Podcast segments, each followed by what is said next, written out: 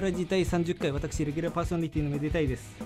レギュラーパーソナリティのひそやかです。よろしくお願いします。お願いします。いや、今気づいたんです。さんじゅっかいです。さんじゅっかい、意外と節目だった。何にも考えてない。でも何にももう普通のことやろうとしてて、何回だろうと思ってみたらさんじゅっかいでし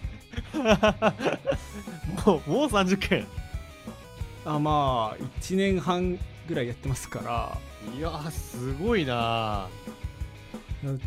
まさかとは思ったんですけど、まあ、もうさんじゅっかいね。しかもさんじゅっかいで全然普通にまだその数字的には全然聞かれてるんですよね。あ、まあそうっすね。ありがたいことに。いや、本当にすごいことですよ。本当にありがとう。みんなありがとう。本当にエヴァンゲリオンの最終回始まったいや、続いてるって話ですね。あんま最終回の話でやめるあ、まあ確かに。じゃあこれもあんまり話す話じゃないですけど、あの前回、はい、ヨーロッパ旅行行ったって話したんですけど、ああ、はい、あの後時差ボケがちょっとやばくて、あの収録の後収録の後あの日は、はい、あの帰ってきてすぐのその夜中に撮ったんですけど、うん、帰ってきて寝て起きてのくらい。そうですね。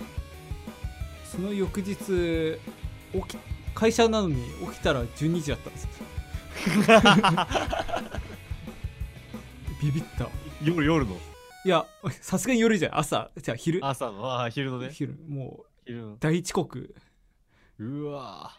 まあ普通に、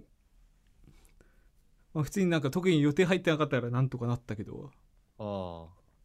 でもその後もずっと本当ににしゅうかんぐらいずっと昼夜逆転してて、はいはいはい、そうですね。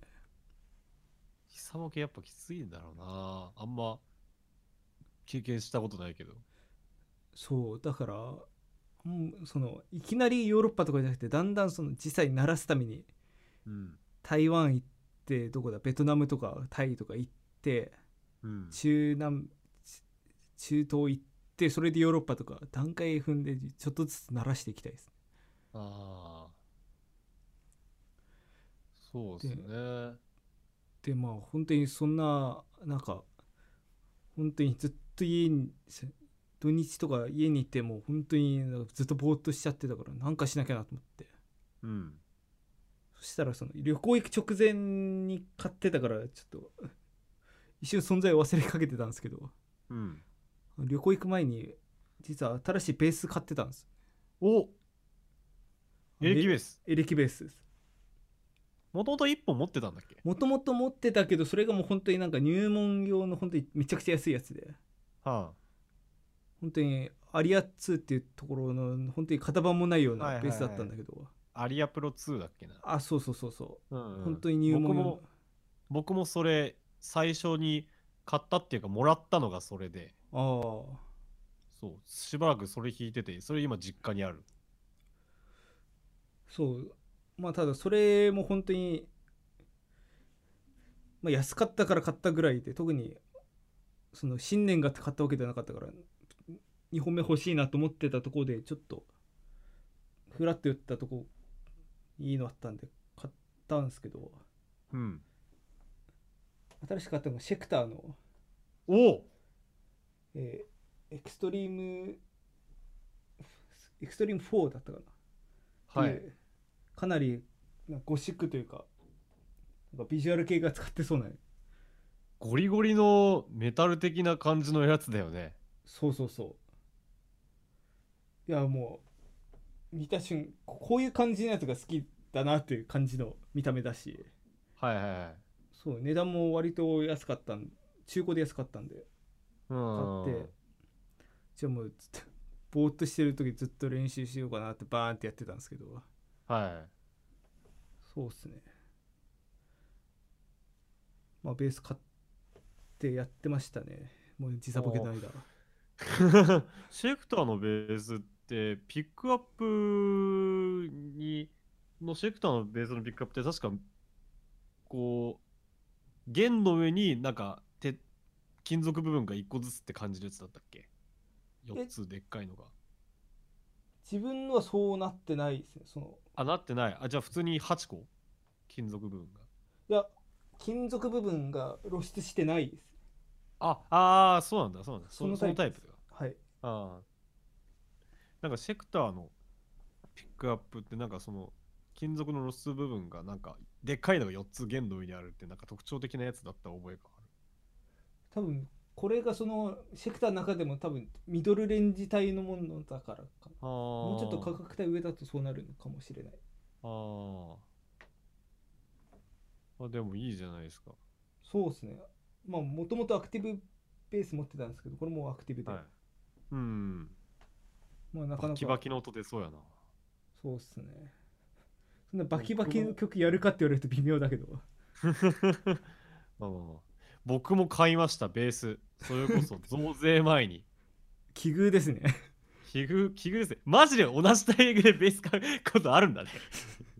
まあ増税前っていうのあったけど、自分は全然増税関係なしだったからあ、まあ、確かにパーソナリティ最近ふたりともベース買ったっていう確かに言われてみると増税目的で買う人多そうだな、このタイミング。うん、いやなんか僕ほんと欲しいものが多すぎて、はいはいはい、増税前にそのでっけえ買い物いっこしようと思って。なるほど。でまあいろいろいろいろ縁がかさ縁が重なって、まあ、今回ベースにしたんですけど、はいはい。で僕そのえっとバッカスってとこの、はいはいはい、バッカスってとこのウッドラインっていう、えー、シリーズの、はい、ジャズジャズベース、アクティブのジャズベース持ってたんですよ。うん。アクティブパッシブ切り替えられるタイプで、はいはい。ですごいボディが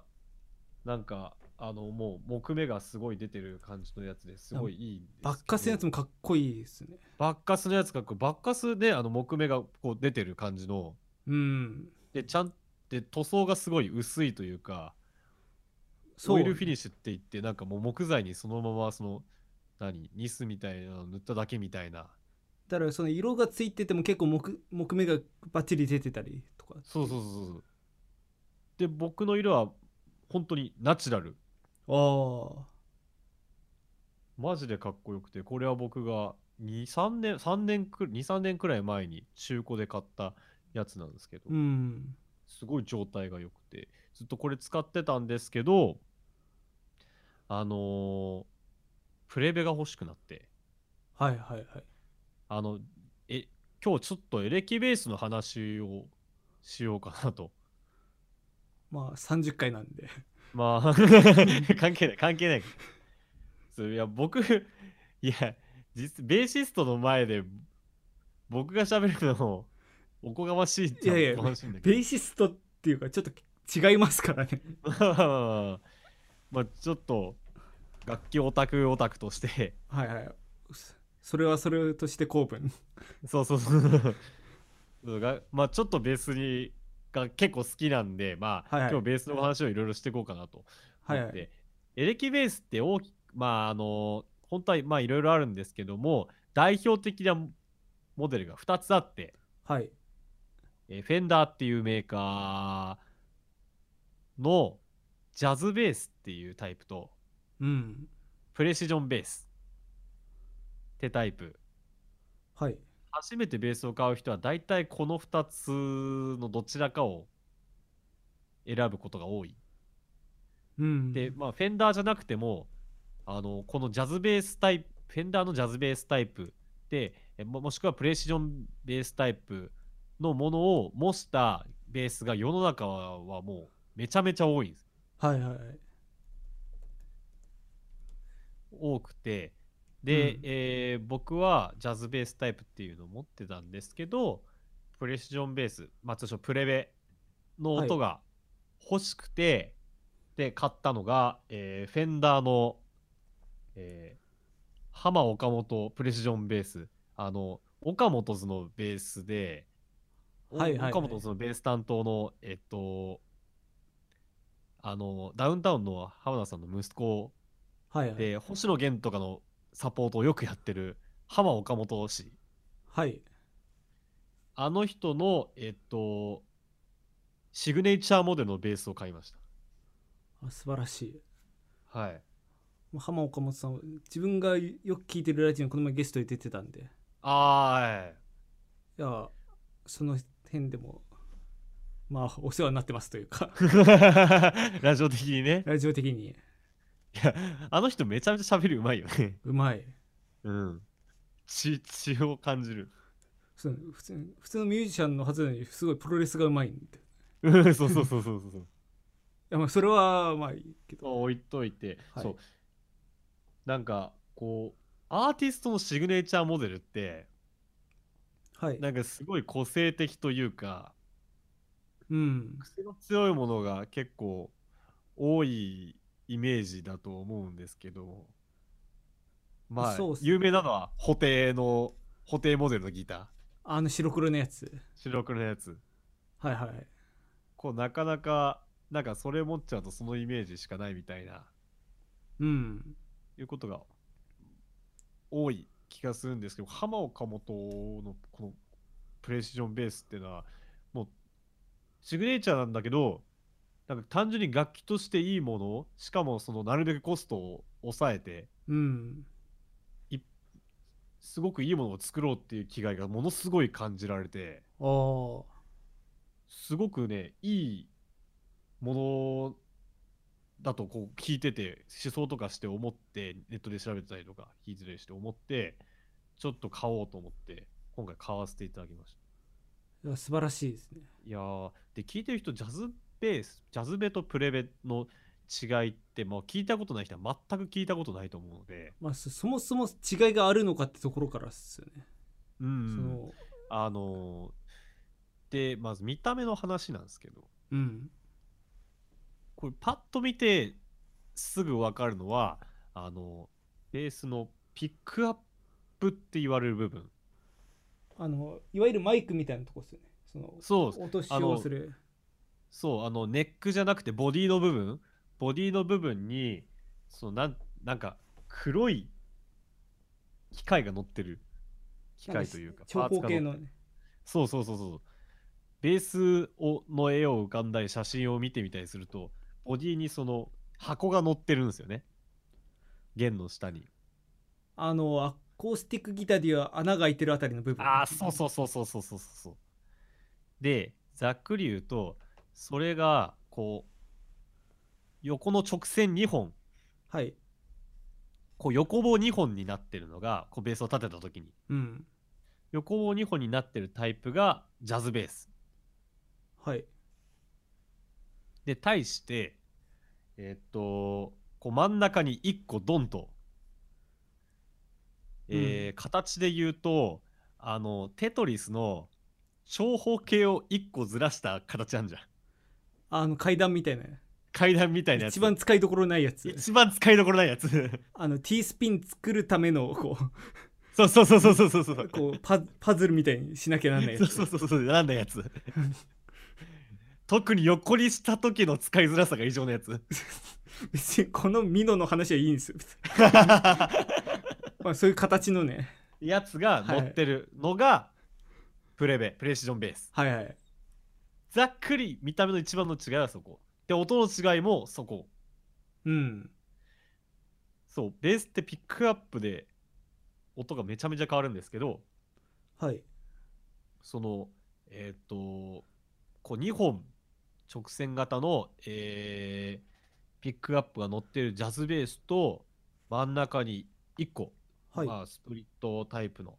えー、ピックアップが乗ってるプレシジョンベースっていうのがあります、世の中には。もちろんこれに当てはまらないベースっていうのはいくらでもありますけど、うん、さっき言ったシェクターみたいにシェクター、まあでもシェクターもフロントツイートリアにいっこずつ一応ついてるんだよね、ピックアップ。まあそうね、だから形としてはジャズベに近いです、ね、うんうんそうだから主にこのふたつにたのふたつのタイプに大きく分かれます。ただしあの今はそのハイブリッド、えっと要はフえっとフロントネックに近い方にプレベのピックアップ、うん、で、えー、リア側ブリッジに近いところにジャズベの長方形のピックアップが乗っかった、えー、なんていうんだっけやべ忘れちゃった、どう忘れちゃったちょっと自分はそういう形状知らないんで、ひそやかさんが思い出さないと多分一緒に出てこないです。やべやべやべやべやべ、なんだっけなんだっけ忘れちゃった。えっとえー、ジャズベプレベハイブリッド、やべなんだっけ忘れちゃった、ど忘れちゃったっていうタイプもあるので、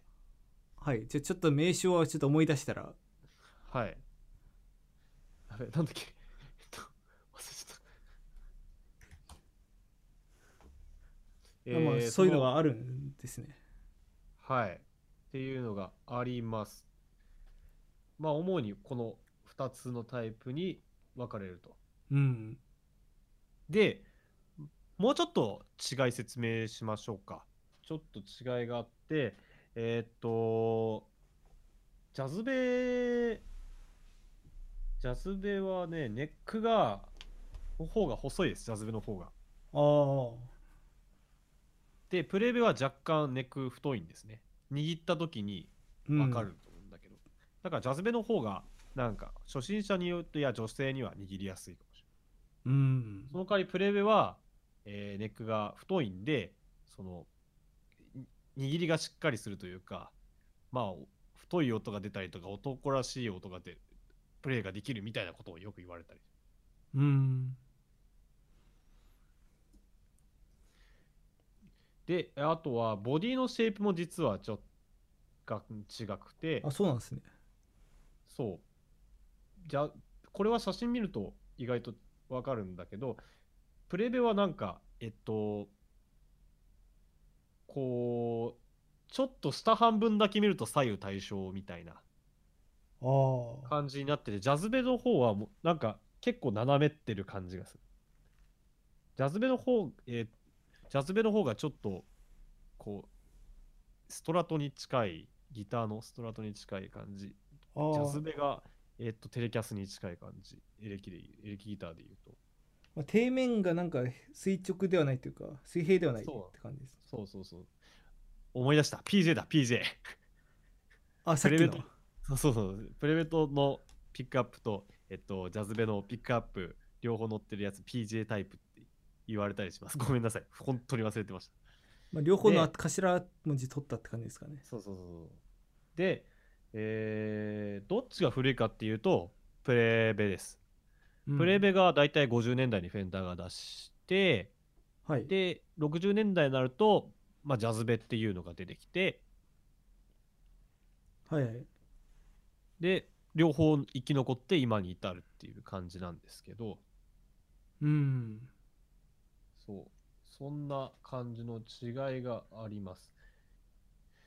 でやっぱりだから一番は音が違いますね。まあ確かにそうですね。そうなんです。でこれはもうせっかくこうラジオって媒体なんで実際に音聞いてもらおうと思います。今つながってるんでベースがその中継がつながっておりますみたいな感じで現場のひそやかさんはーい、今ひそやかはえー、ジャズベタイプのベースを、えー、持っていますそのキャラさんそらジローみたいな感じでちょっと言われてももう資格がないからちょっと分かりづらいですけど、ジャズベを持ってるってことですね。はい、そうですね。はい、今ジャズベを持っていますそうラグはいいんです急にディスコードバグったかと思ったちょっと音出してみます。ジャズベをオーディオインターフェースにつないでハイゼットをオンにして、はい、おい聞こえる。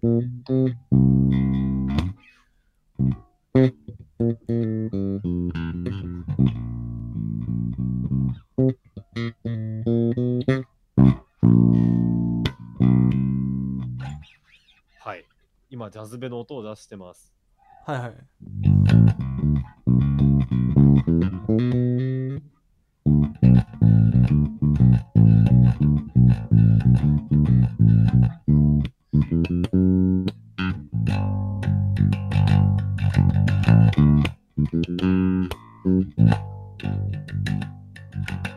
これあれですね、東京事変の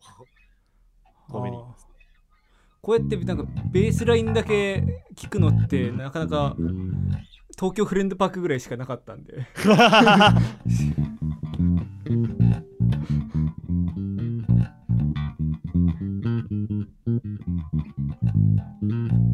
まあ僕本業でも何でもないんでそんなにうまくはないんですけど、えーっとで、えー、ジャズベはまあ通常ノブがみっつついてまして、うん、ひとつはまあボリューム、はい、あ違うな、そうボリュームがふたつ、トーンがひとつ、ボリュームふたつ、はい、で、えー、片方がフロント、えー、ネックに近い方のピックアップの、まあ、マイクですね、うん、あの弦の振動を拾って電気信号に変えるんですけど、はい、えー、フロントの方のピックアップのボリューム、あー、もう一個がリアブリッジ側の、えー、ピックアップのボリューム、うん、ふたつのピックアップのボリュームをいじれるんですよ。でもう一個がトーン、トーンっていうのは絞るとえっとちょっと音がモコモコ、あ音がだんだんはっきりしなくなる。で、その音の感じを変えることができるんです。こう上げた方がアタックが強くなって、ちょっと主張の強い音になる。そのみっつのノブが通常ついてるんですが、はい、えー、僕のベースはアクティブタイプって言って、うん、これベースさっきをえっとふたつ、えー、とジャズベとプレベに分かれる、大きく分かれるって話したんですけども、はい、えっとさらにふたつに分かれまして、アクティブタイプとパッシブタイプに分かれます。その世の中で足し算引き算しかないって言って頑張って勉強したのに急に掛け算割り算が出てきたよねん生のね衝撃ね。そう、パッシブタイプっていうのはえー、っとそうベース単体でもうシェルにつなぐともうすぐ音が出るタイプのベース、はい、でアクティブタイプっていうのはベースに電池を入れるところがあって、うん、でベースに電源がないと音が出ないタイプです、うん、で電池は何に使うかっていうとベースの中にプリアンプっていうあの音を作る機械が入ってて、はい、弾いた音、ベースで弾いた音を、えー、いい感じに増幅してくれるんですね。はいはいはい。その機械がベースの中に埋め込まれてるもの、これがアクティブタイプです。自分ちなみに自分の持ってるこのシェクターのやつもアクティブですね。ああ、ベースの中にプリアンプが入ってる。そうですね。きゅうボルト電池ふたつ。はい。で、アクティブのプリアンプっていうのは、プリアンプっていうのは本当にプリアンプごとにいろいろ音の個性があって、うん。えー、それでまあまた選択肢が広がるんですけども、で、パッシブタイプでも別にそのエフェク、アシ、エフェクター型のプリアンプを、その外付けのプリアンプを使って、えー、自分の好きな音にすることっていうのもできるんですけども、はい、まあ、とにかくそれが最初からついてるかついてないか、このふたつに、えー、大きく分かれます、うん、で今僕がこうこれ今弾いてるのはパッシブなんですけど、はい、えっとこれをこれスイッチを切り替えるとアクティブにできるんですよ。ほう。えっと今アクティブのスイッチを入れて、ちょっとハイゼットオーディオのインターフェースのハイゼットを切って、ちょっとボリュームを上げます。はい、だから同じボリュームでできないのがちょっとあれなんで比較が難しいですけど、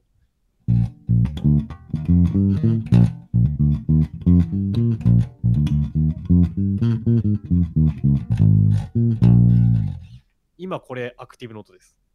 ああ、なんか若干なんていうかまあ、ふまあ、太くなったというか。そうね、僕もそう感じます。これあのプリアンプによって音がどう変わるかっていうのは違うんですけども、はい、なんとなく結構これの場合は音が太くなったような気がします。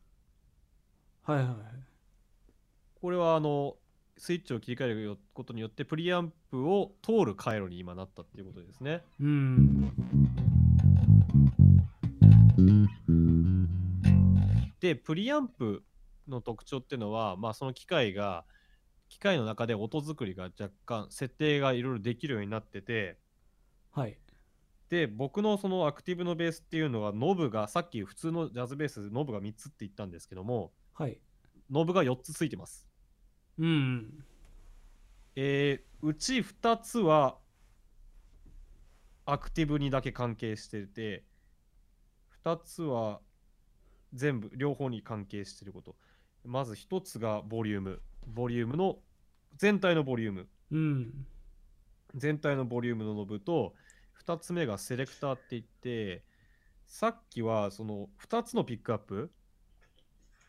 ふたつのピックアップにそれぞれにボリュームがついてるって話したんですけど、はい、僕のこのタイプの僕のベースはそれぞれにボリュームついてなくて全体のボリュームしかついてないんですけども、はい、そのフロントとリアの、えっと、ボリュームの割合を選べる。あー、なるほど。はい。今これ、えっと、じゅうにじにセットしてるんで、センターにセットしてるんで、今両方ごじゅうごですね。なんですけど、これをいじると、例えば今フロントひゃくにします。あー、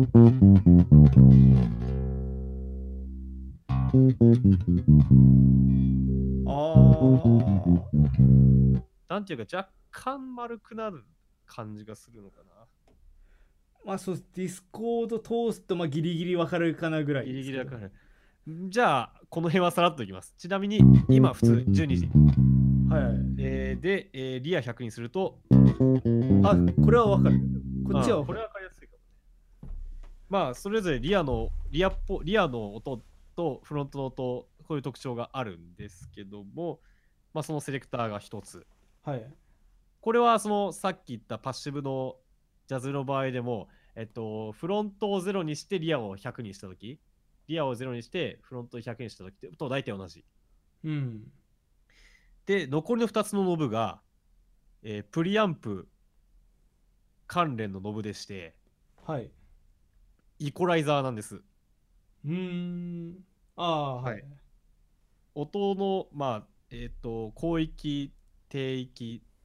をいじれる機械です、ところですね。ものによっては、このイコライザーがのノブがみっつついてるのとかある、あるんですけど。そうです。自分のやつが、そのノブがいつつあるんで、多分そういうことですね。ああ、多分、多分、ボリュームセレクター、イコライザーみっつだと思う。多分。そうですね、ちょっと説明書等がなかったから正確ではないけど多分そうですね。はい。で僕のはふたつなんで、えー、トレブル広域とバス低域ですね。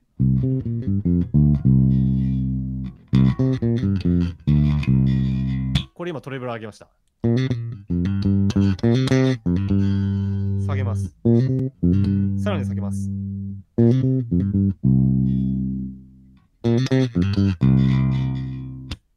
うん、ちょっと上の B って部分が上がった感じがしますね。まあそうですね。だからあのスラップとかやるときにちょっと強烈な音になりやすいっていうか。あ、おっしゃる通り、スラップやります。トレブル上げると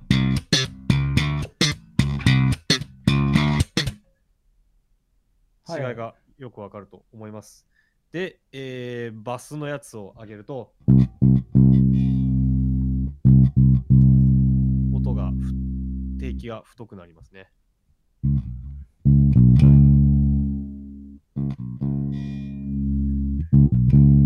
はいはいはい。これでまあある程度アンプじゃなくて手元で音作りができるっていう。あ、そうですね。これだったらその、まあ、特にその複雑な機材なくても手もで演奏中にも買いやすいですもんね。そうですね。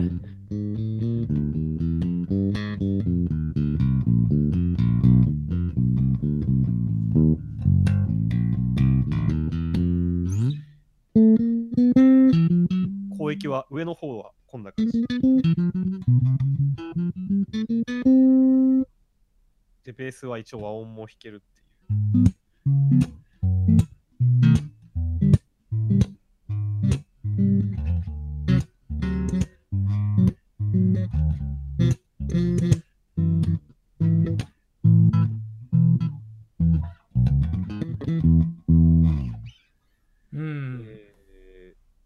ちょっと後のためにスラップの音も出しておきます。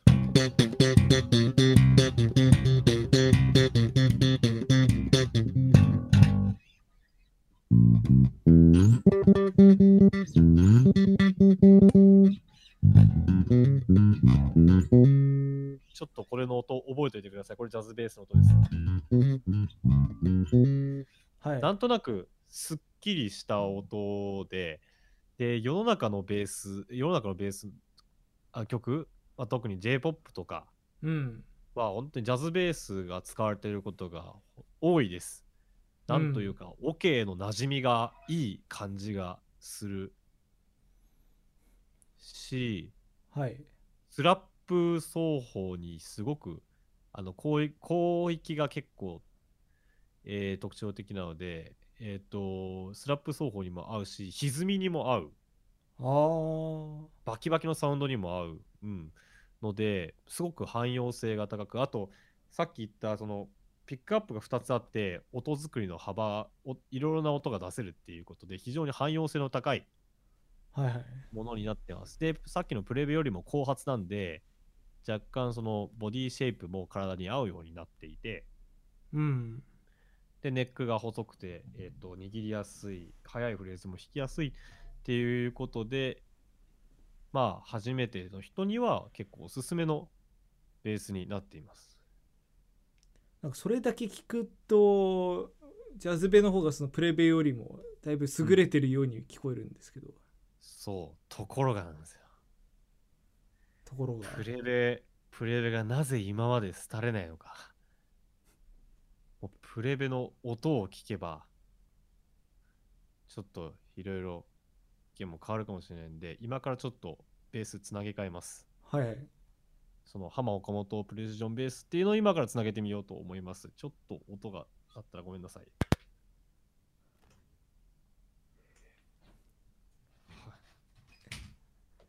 今のなぜ廃れなかったのかっていうところすごい世界不思議発見っぽかったですね。な何何だったかなと思って、そうミステリーこの後ですクイズ出されるのかなとちょっと身構えてえっとね、はい、今つなぎました。で音を上げます。はいはい、今これからプレベの音聞いてもらいましょう。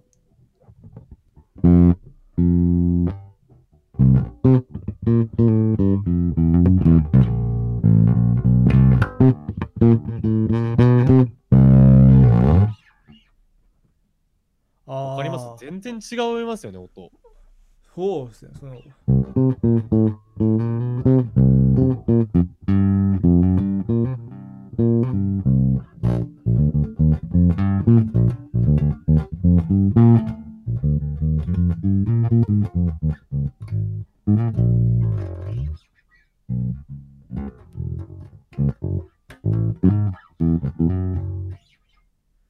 そのさっきジャズベの時にそのパッシブからアクティブに変えた時に音が太くなったっていう風に言って、うん、なんかその差ではないぐらいそう音が太いです。全然違うの。そうそうで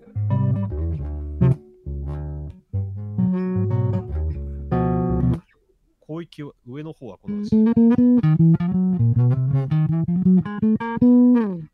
なんていうか太くて、はい、特に中域が太くてもちっとした感じの音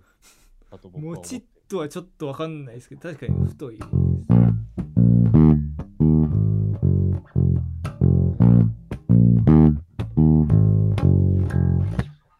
そ、その音量的にはほとんど変わってないはずなんですけど、そうですね。あれですよね、その音圧というかはかなり。うん、スラップの音とかも全然違う。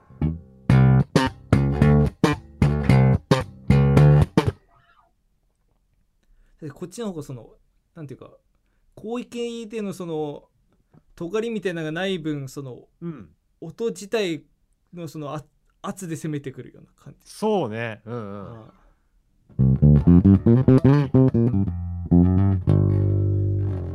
でノブの説明すると、あでこのベパッ、えー、っとプレブはもうパッシブ、うん、中に電池が入ってないタイプですね。はい、で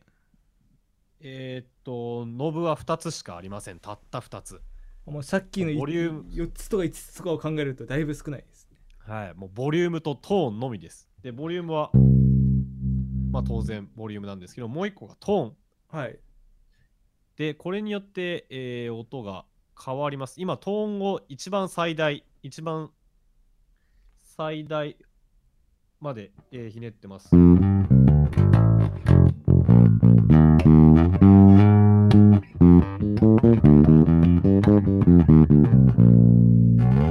えー、これをちょっとだけ縛ります。はい。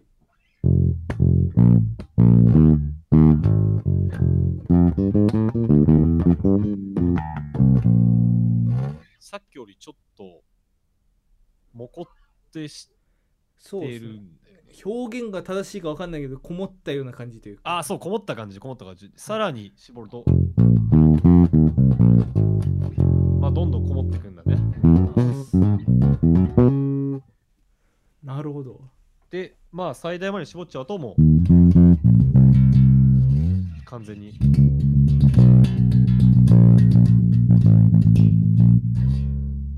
はいはい。まあなんでちょうどいいとこを探す。好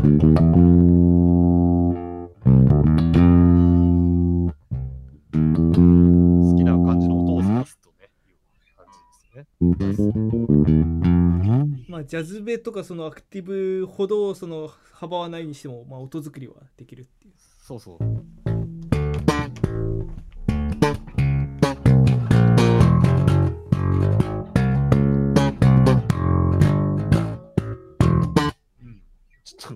音量じゃないので全然あれなんですけど、はいはい、はい、もうこんな感じでね、楽しい。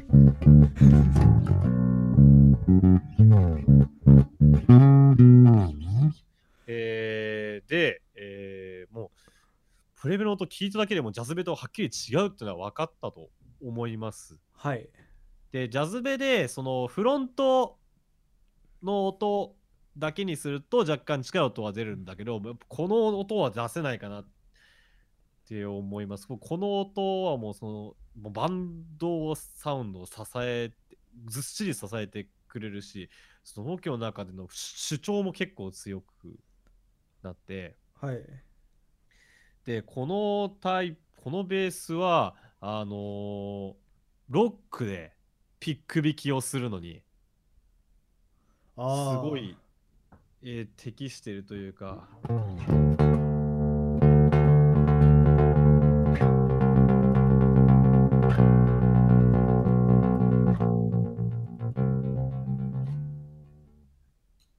ょっとこれだけだと分かりづらいけど、これ歪ませてやったら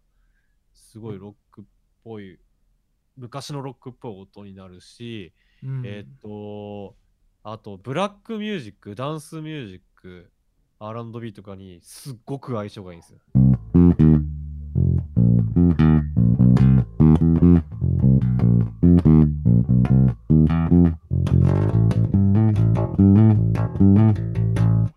あ、キー間違えた。これか。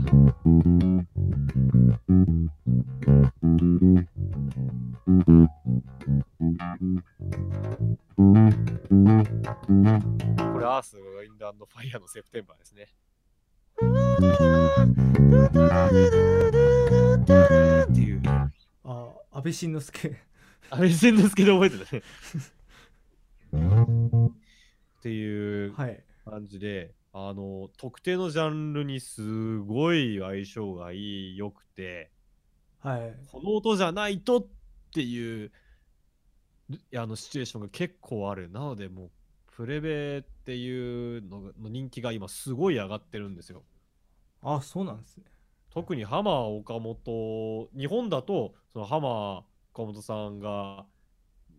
結構いろんな曲でプレベを使ってて、まああの人は両方やるタイプなんだけど、あてて、そうその人気が上がってきてるらしくて、楽器屋でも結構売れてるらしいんですよ、プレベが。うん、そう、まあ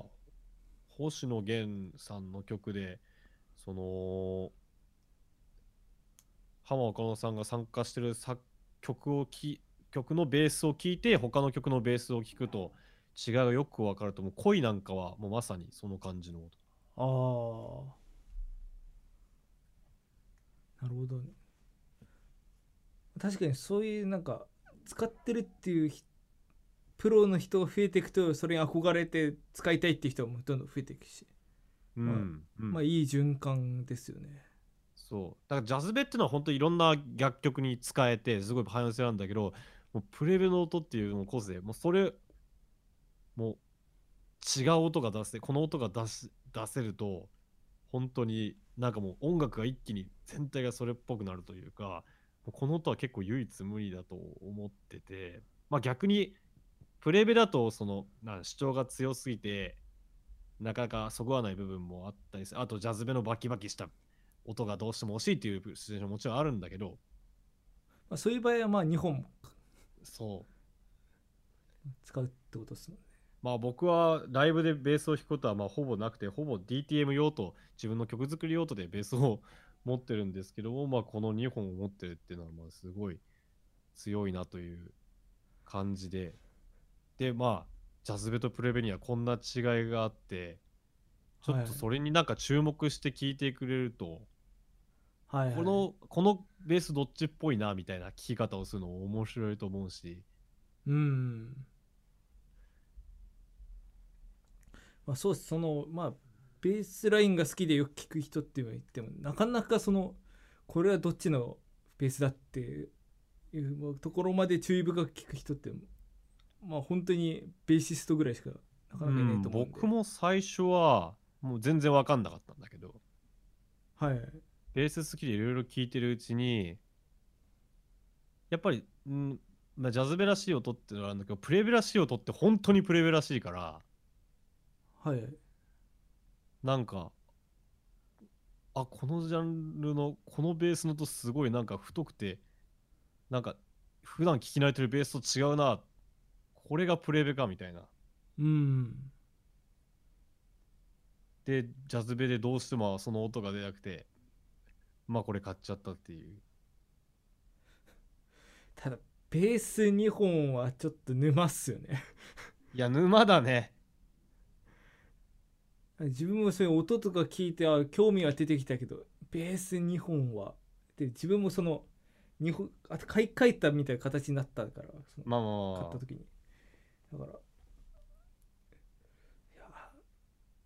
やでもまあ魅力的な音ではあるよな。うん、でさっき言った ピージェー っていうのは、まあ、その両方の中間の音が出るし、ピックアップを両方ボリュームマックスにしたら、はいはい、で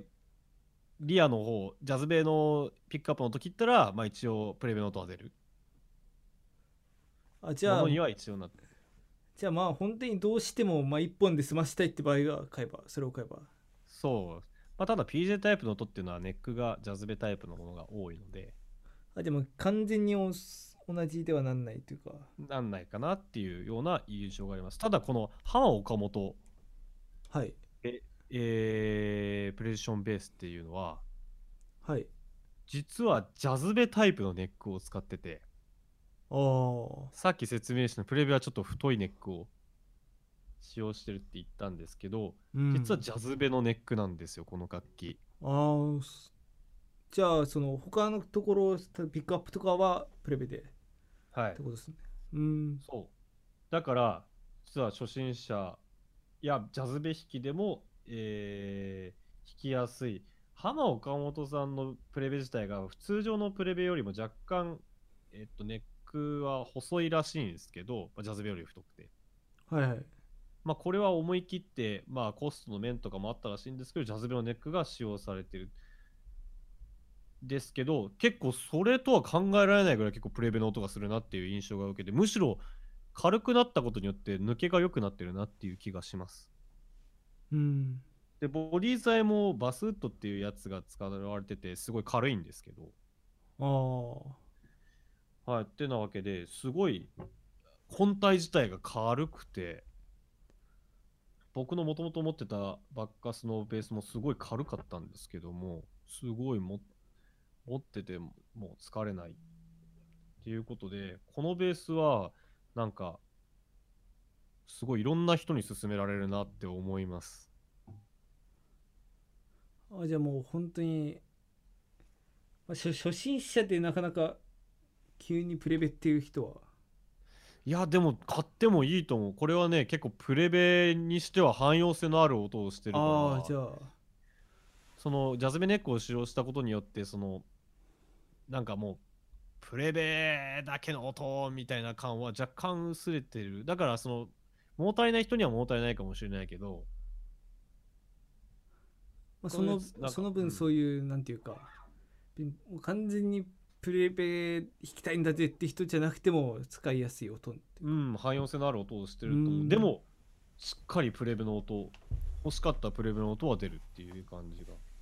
が、あ、じゃあいいっすね、まあ、うん、いやこれすごくいいですよ。価格帯も言ってしまえばこれじゅうまんえんなんですけど、うん、あの普通アメリカンフェンダーってにじゅうまんくらいするんで、あ、じゃあだいぶ安いですね。だいぶ、だいぶ安いです。フェンダージャパンで、まあ、日本生産の や, やつなんで結構安いんですよ。うん、だから頑張れば買えるくらいの値段で、このクオリティ、弾きやすさはすごいなって思う。だから本当にシグネチャーモデルとは思えない感じですね。まあ、うん、でまあ、えー、今ジャズベプレベに種類のベース、えー、紹介したんですけども、まあそれ以外にも、まあ、ピージェー タイプっていうものがあったり、あの全然違う形のベースもまあもちろん世の中にはあって、リッケンバッカーとか、はい、えー、でシェクターみたいなタイプもあったりとかで、もっといろんな話すると本当は多元ベースの話もしたい。多元ベースはそれこそ沼っていう、沼中の沼よね。ほんと僕ね多元ベース欲しかったんで昔すごいあ、そうそう、だって単純になんか例えばもう一本買うってなったらさ、なんか同じベースようなベース買っても意味ないじゃん。確かに確かに。まさか俺もよんげんにほん持つとは思わなかったまあ確かににほんめ買うとするならまあごげんっすよね。うん、ごげんないしろくげんろくげん、そっか、いやろくげん欲しいっしょ。ろくげん、あの完全にこうごげんとかの知識って完全にそのコントラバスがウッドベースの方で考えちゃってるんですけど、うん、ろくげんだとどっちが増えるんですか？両方、下と上、あが一般的。じゃあまあご弦は基本的に下だけど、ろく弦ではそこにさらに上がつくっていう感じ。そうそうそうそうそう、なるほど。そう、ご弦ベースって、まあ、コントラご弦コントラバスもあると思うんだけど、そのさらに低い音を出すために下にいっぽんを、えっと、追加するタイプっていうのを、えー、コントラバスでも、コントラバスだと昔の曲を弾いたりとか、あとええー、えっとまあエレキベースだと本当は一番下の弦のチューニングを緩めて低い音を出したりするとはあるんだけど、うん、それをしなくても、えー、低い音が出せるご弦ベースっていうのはあったりするんですけど、はいはい、フュージョンとかの世界でろく弦ベースっていうのがあって、うん、ご弦ベースにさらに高音を足したやつで、はい、これは、えー、ソロ弾きや速い駆け上がりのフレーズ、ああ、であったりとか、えー、まああとはソロソロ弾きとか、あとコード弾き、うん、に非常に適していて、あー、なるほど。だからろく弦までは結構ある。もちろん珍しいけど結構あるにはある。確かに売ってるのはまあちょくちょく見ますね。そう、なな弦以上になるとさすがに結構かなり特殊感が強くなるけどまあそこまでいくとなんかツインギターとかと同じ世界感じになっちゃう、まあ、そもそも握れねえし確かにもうろく弦ベースのネックなんてもうほぼまな板だからね確かに普通の要件でもだいぶギチギチになってもさらにふたつ足すとそうなっちゃいますよね。ああろく弦異様に欲しくてね、結構思想した時期あるけど、ああ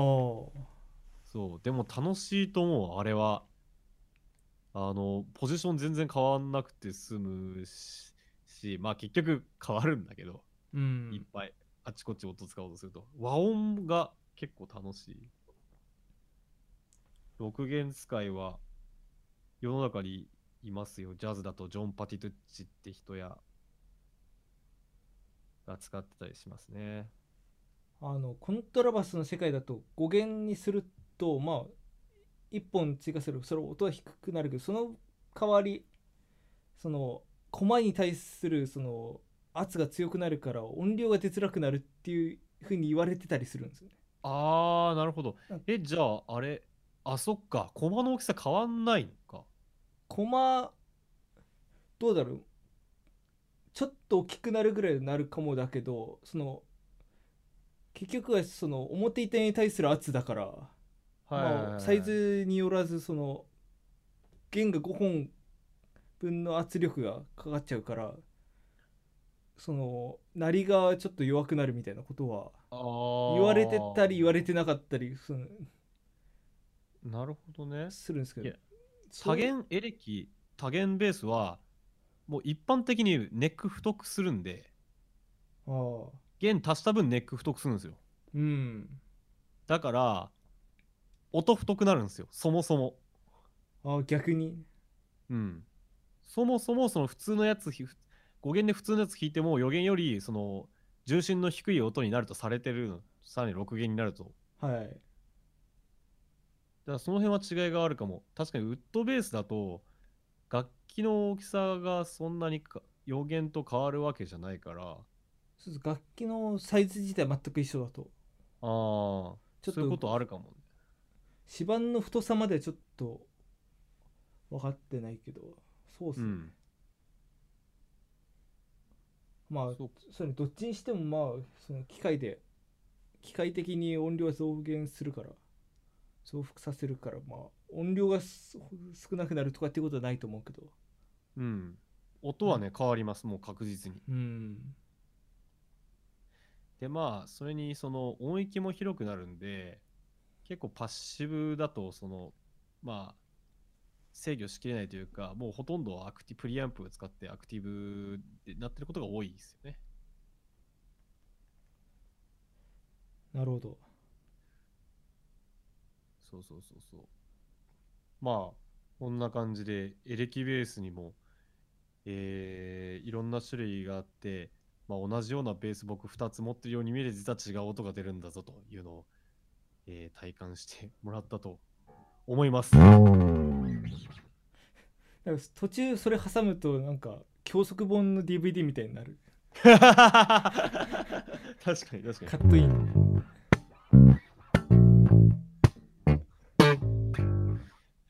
今ここで。レッスンいち。そう。ではまず持ち方から確認してみましょう。女性の声で。最初の最初じゃん。ナレーション入りそう。最初の最初じゃん。そうそうそう。でもそれ自分も全然エレキは弾いてこなかったんで、えー、家にあったとはいえちょっとこれを機に始めてみようかなと思ってたんで、うん、ちょっといい話聞きましたね。いやエレキベース面白いですよ。いやまだ俺全然語れるんだけど、まあもう結構経ったよね。えーっとですねもうごじゅうさんぷんですね。まあ一応もう一話題いけるかなって感じですけど。えーどうしよう。あじゃあちょっといっこあのエフェクターとか聞いてもいいですか。ああそれね、僕は実はエフェクターいっこ持ってないんですけど、あのペダルみたいな感じのやつです、ね、ペダルみたいなエフェクターは足元のペダル持ってなくて、全部その僕は ディーティーエム 用途だからほとんどダウ 上でやっちゃうんですよ。うんで欲しいとしたらやっぱ歪み系は欲しいですかね。ああねそうっすね。そうそうそう。歪み系欲しいのと、まああとはなんだろうな、いろいろやっぱあります。ギターと同じようにコーラスとか、はい、まあ、空間系で言えばリバーブリレー、うん、ああだからそのえっとまあアンプ直でやる人も多いけど、一番多いのはやっぱりプリアンプを置いてる人。はいはい、そのアクティブベースの中に内蔵されてるやつってことです。そうそう、それをまああしあのその別な機械として、まあ、別の機械として、えー、足元に置いといて、そこでその自分の好きな音設定っていうのを作っておいて、うん、でどの現場でも、どのライブハウス、どのレコーディングスタジオ、どの練習場所でも家でも全部自分の好きな音で、うん、弾けるようにする人が結構多いですね。で一番有名なのがあのサンズアンプっていう、はい、黒とき黒地に黄色文字のえー、やつが一番有名ですね。そうですね。サンズアップのベースドライブ、うんまあ、自分もその顔なんか買おうかなと思って調べてたら、だいぶそれがなんか第一候補としていいんじゃないでしょうかみたいな。そうそうそう、いやでも実際にいい音なんいい音なんですよ。なんか歪みもするし、もう結構ロックといえばこれっていう感じの音で、でもあまりにも有名すぎてもうサンズの音になっちゃうみたいなことも言われたりもするぐらい。まあだから逆張り病持ちには辛いってことっすね。まあそうっすね。では僕ちなみにサンズアンプをモデリングした、えー、なんだっけな ビーオーディー っていうプラグインがあって、あそれフリーのプラグインがあるんですけど、それはそのサンズアンプのモデリングってかなりクオリティが高いらしいので、僕は本物の音をあちょっとちらっとしかわかんないんでちょっとあれなんですけど、僕もそれ ビーオーディー っていうそのベースオーバードライブかな、うん、っていうプラグフリープラグインがあって、それサンズアンプの音が、えー、簡単に出せるので結構クオリティの高いモデリングらしいので、それはおすすめですとかを筆頭として、いろいろプリアンプがいろいろある。そうですね、なんか初心者でもしペダル買いたいんだったらプリアンプから買うべきみたいな、うんとコンプコンプレッサー、あーはいでコンプレッサーベース用のコンプレッサーっていうの、コンプレッサーっていうのはその音量を整えてくれる、小さい音を大きく、大きい音を小さくしてくれるっていうエフェクトなんですけど、うん、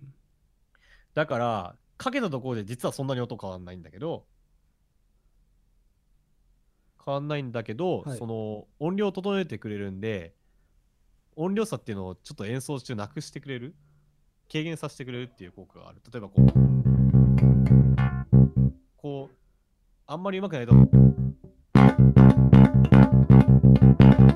こう音量差が出ちゃったりするんだけど、はい、それをこう整えてにしてくれるみたいなエフェクトがエフェクターがあるんですよ。まあ、大きい音、まあ、初心者にとってめちゃくちゃありがたいですね。そうそうそう、まあ、だけじゃなく、えっと普通にえっと指弾きとスラップ、はいはい、で結構音量差がついちゃうもの。あーなるほど。それを抑えてくれるっていうのもあって、結構全然上級者プロでも使うエフェクターなんですけど、コンプレッサー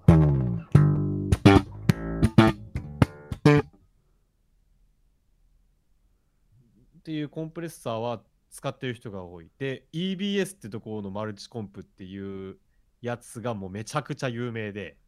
あのなんか黒地になんか青いなんか、あそれそれそれあれですよね、うんそうだからサンズとサンズのプリアンプと イービーエス マルコンっていうのがもうほんと黄金パターンみたいな。なるほど、もうそれさえ買っておけば間違いないとみたいなところがある。そう、まあ、逆に言うと逆張り病持ちはもうそこからいかに離れるかっていう。いや逆張りの人を食べるラジオじゃないから、ね、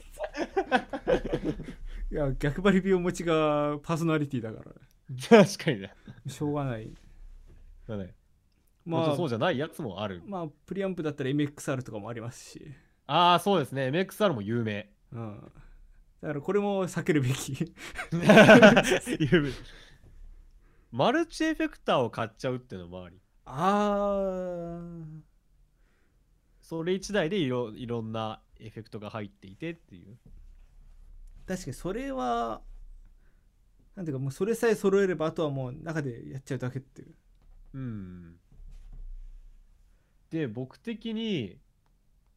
あのまあそのねえっ、ー、といろいろこう歪みとか、はい、はい、まあ、歪みはオーバードライブとかいろいろあるんですけど、歪みとかのおえっ、ー、となんだプリアンプとかコンプレッサーはまあなんか、はい、結構初期の音作り常につけてるような感じだけど、はい、歪みとかまああと飛び道具的なコーラスとかディレイとか、うん、そういう飛び道具系で僕が熱いと思ってるのは、はい、オートワウオートワウワウあワウあはいはいワウってそのイメージ的にはそのペダルペダルでこうギターで弾きながらチャカチャコチャカパコワウワウするのを想像すると思うけど、そうですね。ベース用のワウは結構あのその弾くだけでオートでかかってくれるやつがあって、あそんなのがあるんですか。そうもうオンにしとくともう弾くととかなんかワウワウワウワウって弾くたびにちょっとワウワウするんですけど、その音が結構僕は好きで、それは結構熱い飛び道具としては。確かに面白いっすよね。いや面白い、めちゃめちゃ使ってる人いる。いっこおすすめの曲なん、えー、あのねウォンクっていうグループがあるんですけど、その人たちの、はい、えっと一部の曲に結構オートワウ使ってることがあって、それがすごいいいんですよ。うーん。いやベースにオートワウすごい合うんで、それは僕は好きっすね。なるほど。うん。とまあエフェクターも持ってないくせにいっぱい知識持ってるっていう。さすが楽器オタクオタクですね。いやもうオタクこういうのよくないんだよね。もうなんかもうどんどん調べてどんどん欲しいってなっちゃう。まあそれはちょっとまあさオタクの差がというか。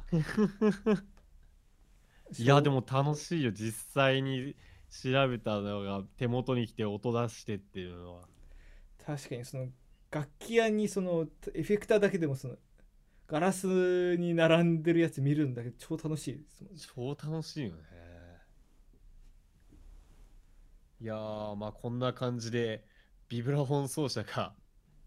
ベースについていちじかん語ってみたでしたいやでも本当にそういう基礎的な知識としては本当にすごいありがたかったですね。いやー前代見ました。これ僕のベーシストの仕事だからねこんな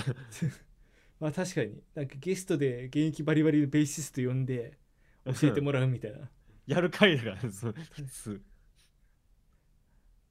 確かにな。いやベースいいっすよ皆さん、ベースちょっと聞いてみてください。リキベース本当面白いんで。でもそうそのまあ、プレイベとジャズベの違いとかもちょっとざっくりは知ってたんですけども、そこまで詳細っていうか音の違いまであんまり気にしてなかったんで。音の違い知っちゃうとマジで違うと思う。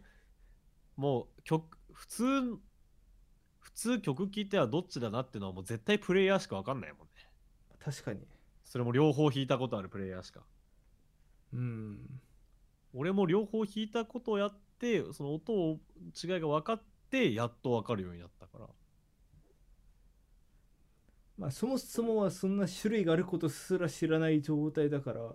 まあこれ知っただけでもその取っかかりにはなるんで、うん、うんだから音楽を聴く視点がもうどんどんまた一つ広がると思いますよ。そうですね。じゃあ自分もまあすぐにじゃないですけど、まあ将来的に買ってみようかなと。おっおい買ってみようかな。コントラバス用のピックアップピックアップ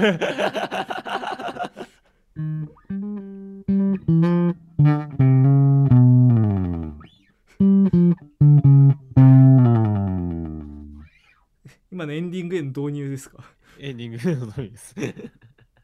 ボッシュートの音ですね。ああ、そう。なるほど。世界不思議発見のね。世界不思議発見の。はい。ま、あ、あ、じゃあ、あの、いつものやつお願いします。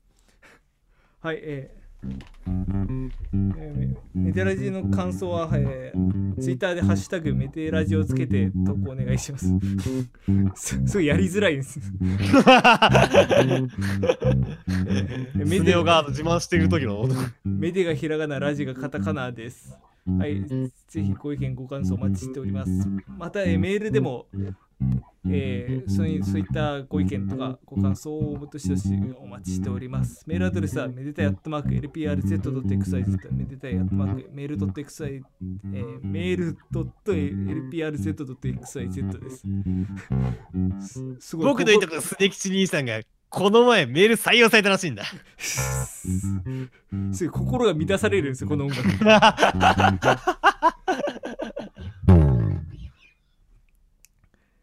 あ、まあ、というわけでメテラジ終わりですけど、なんか宣伝とかありますか？あ、えー、っと高峰ゆるさんのポールスター引き続き発売中です。よろしくお願いします。はい、えー、のと、えー、今月末ですね。はい、えー、っとじゅうがつのにじゅうしちにちにじゅうしちいいですね。はい、東京流通センターで、えー、エムスリー をが、えー、開催されますけど、 シーディー のそ大規模な即売会がありますけども、はい、えー、ひそやか、えー、行かさせていただきます。ほう。ちょっと自分のブースがあってね、ちょっとそこでね自分の先に出せるかはちょっと今微妙なんだけど。なるほど。まあ少なくとも僕はその場にいて、えー、っとちょっと今までの シーディー 持ってたりとか、はい、まああと委託を受けてたりしてるんで、まあよかったら遊びに来てください。あとにしゅうかんぐらいですけど大丈夫ですか？えー、っとあただねただねえっと僕の分あーまあ言えないですけど エムスリー に僕の曲は必ず出ます。なるほど。何かしらの形で。なるほど。じゃあ言って損はないってことですね、ヒソファンの方は。言って損は、はい、あのひそやかの曲は必ず エムスリー で出ます。なるほど。はい、ちょっと自分のブースが今どうなるか、ちょっと算段はあるんですけど、もしかしたら出ないかもしれない。出たらラッキー。はい、はい。まあでもジャズウィザードパーティーの シーディー は持っていこうと思ってるんで、限定ですけど。はい。はい。それを限定ですけど、もし、えー、ヒソファンは来ていいと思います。えー、結構いい曲が出るかもしれない。なるほど。出るかもしれないというか、確定なのはある。確定で出るのはあるので、はい。ではまあぜひちょっと皆さん、はい、カタログ握りしめて足を運んでみてください。はい、はい、ぜひ来てください。そう、僕のねそのブースじゃないところでちょっとお仕事いただいたりしたので、はいはい、そっち優先でやっちゃって、ちょっと自分のブースはもしかしたら休館だけ休館と逆だけになるかもしれないんですけど、ちょっと自分のブース出せるようにちょっとやれたらなと、はい、思います。はい、そんな感じですかね。選手は、はい、私は、まあ、ちょっと時差ボケとか、あとまあいろいろあってちょっといろんな制作が完全に滞ってしまってたんで、ただまあそれがだいぶ治ってきたんで、まあちょっと、まあ、今少なく遅くとも今月中にはいろいろ出していけたらなと思ってます。あ、はい、まあ、とりあえず動画にメテ族の動画に関してまあ今週末ちょっと作って作ってあげられたらいいなと思ってるんで、はい、はい、ぜひお待ちください。はい、よろしくお願いします。今週の曲、はい、今週っていうか今回の曲、えー、っとひそやかからでいいですか？あ、どうぞ。そうですね、あの今出ます出てる、えー、高見よりポールスターからいっきょく出そうかなと思います。お、そうですね、どうしようかな。いや、えっと、本当に決まってないです、今。えー、っと、じゃあ、えー、The Dog Days にするか。いっきょくめの、えー、The Dog Days という曲。えー、っと、これは相方の小山くんが作曲作詞して、僕はちょっと、えー、まあ、アドバイザーという形で、編曲にちょっと携わったぐらいなんですけど、The Dog Days という曲をお送りします。すっごく楽しくていい曲です。ぜひ聴いてください。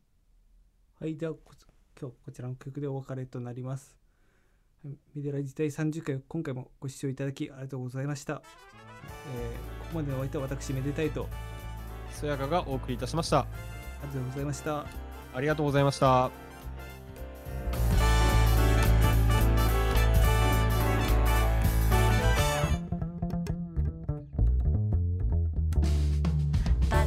決めた本日のおしゃれすぐ汗ばんでもう台無しすれ違ってくくたびれている顔ろくでもないね丸の内の夏不機嫌な毎日をみんなで抜け出して地図にもない場所へ首都高湾岸線へ